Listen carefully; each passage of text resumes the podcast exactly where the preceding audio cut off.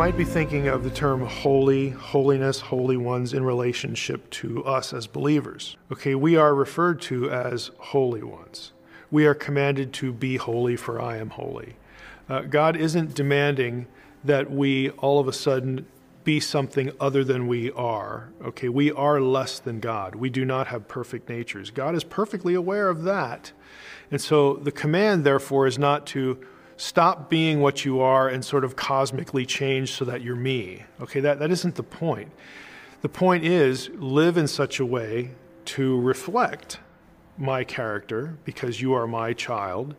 Uh, you know, do the best you can with that, knowing again that there's going to be failure, but it's really that, that the bigger communicative point is that you belong to me.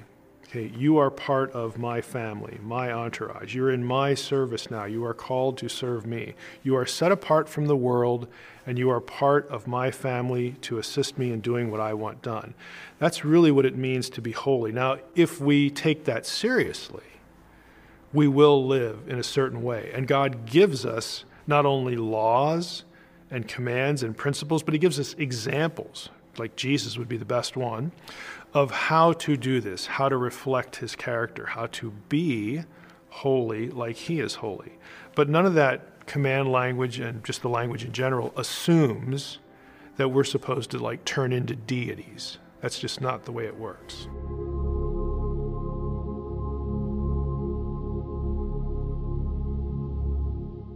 One of the more significant and controversial words the Old Testament uses for members, plural, of the heavenly host is Elohim. Now, that might sound really odd because Elohim is used a couple thousand times for the singular God of Israel.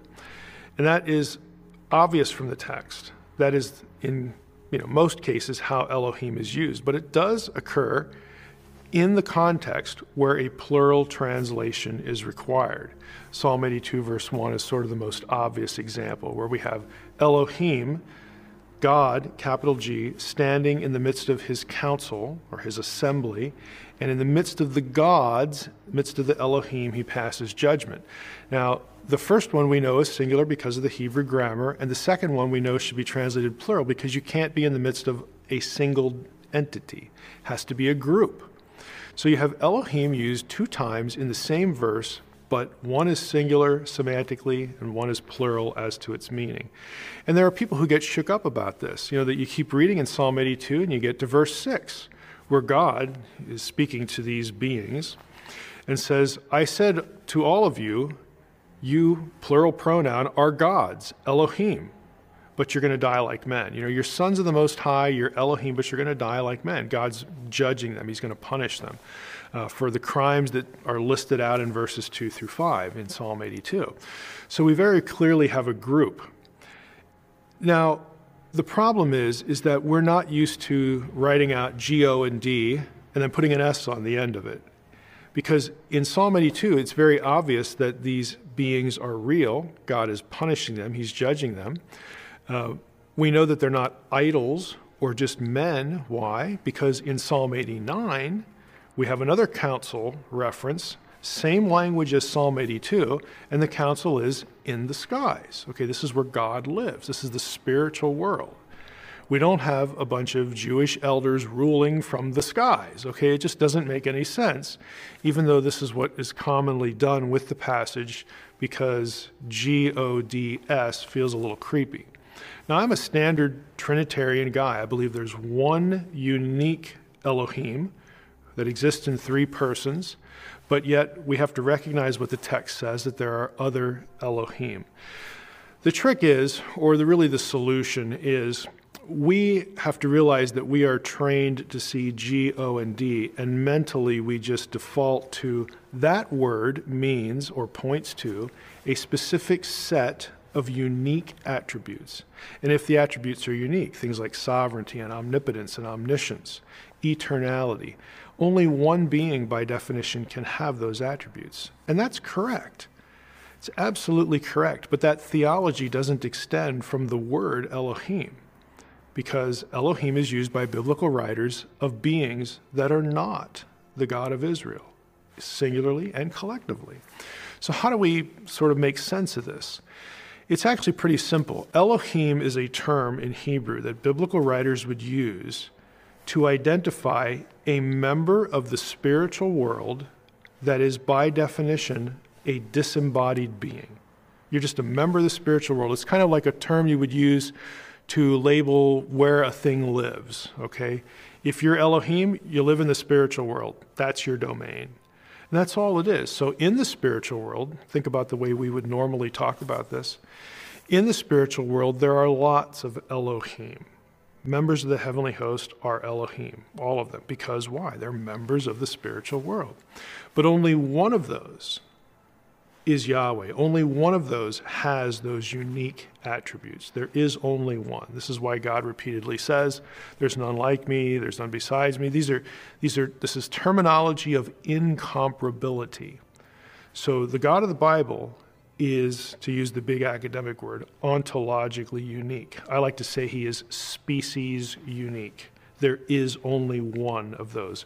Yahweh is an Elohim, but no other Elohim is Yahweh. So, this is a term you might encounter in Bible study that is used, again, of the members of the heavenly host. So, don't be bugged by it, don't be frightened by it. It just refers to a member of the spiritual world.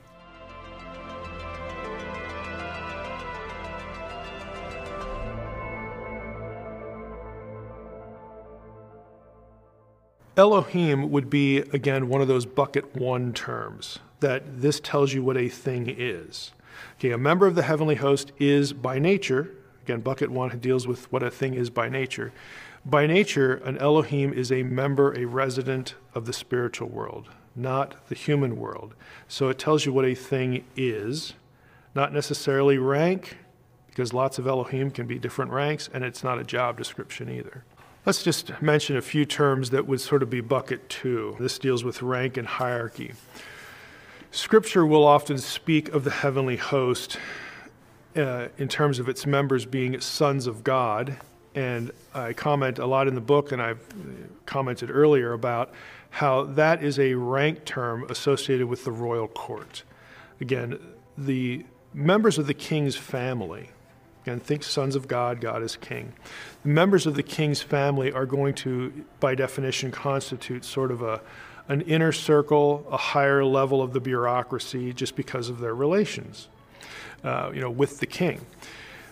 Collectively, though, the members of the heavenly host, to reflect this idea, and you know, not necessarily the levels in the council, although it can, there are terms like council, assembly, court.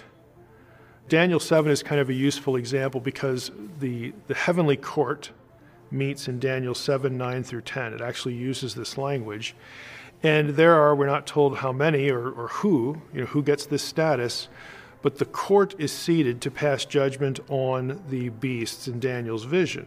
Well, they're also surrounded by others, you know, this myriad upon myriad of, of the, the heavenly hosts. So, right there, you can see sort of a distinction between the judge, the Ancient of Days, and then this seated court, and then, you know, everybody else that's, that's sort of in the room or in the scene. So, you know, it, it, again, it's a useful example to see how this kind of language can be sort of encompassing, but also can be used in certain contexts to denote sort of a, a, special task force, a special level uh, of the bureaucracy that is, is about to make a decision. Another example would be 1 Kings 22, where God allows members of the heavenly host to participate with him in making a decision. Sometimes God will send one, okay, Daniel 4, to an individual. And, the, and when we get into Daniel 4, you have an instance where a watcher, a holy one, brings a message to Nebuchadnezzar. And he actually tells Nebuchadnezzar, What's going to happen to you is by decree of the watchers, plural but he also says it's by decree of the Most High. That it's important to realize that the court or the council or the assembly do not operate autonomously.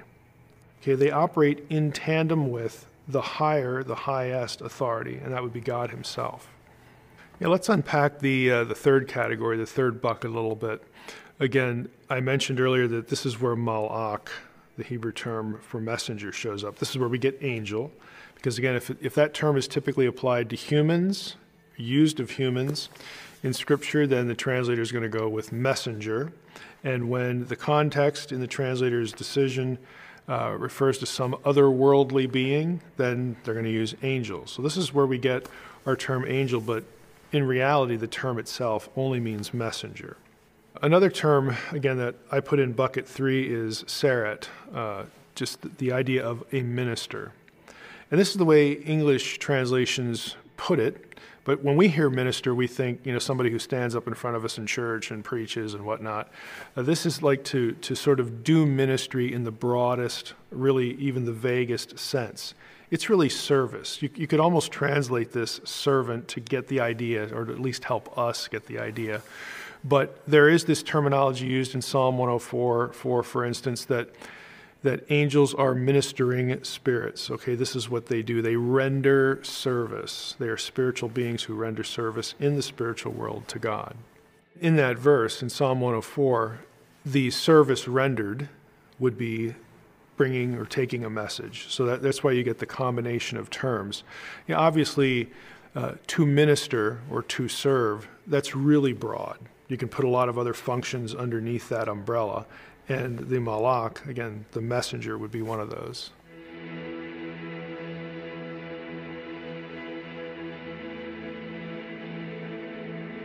Another term that's really interesting is Aramaic, gir or girin, and that's the term that gets translated watcher or the plural, watchers.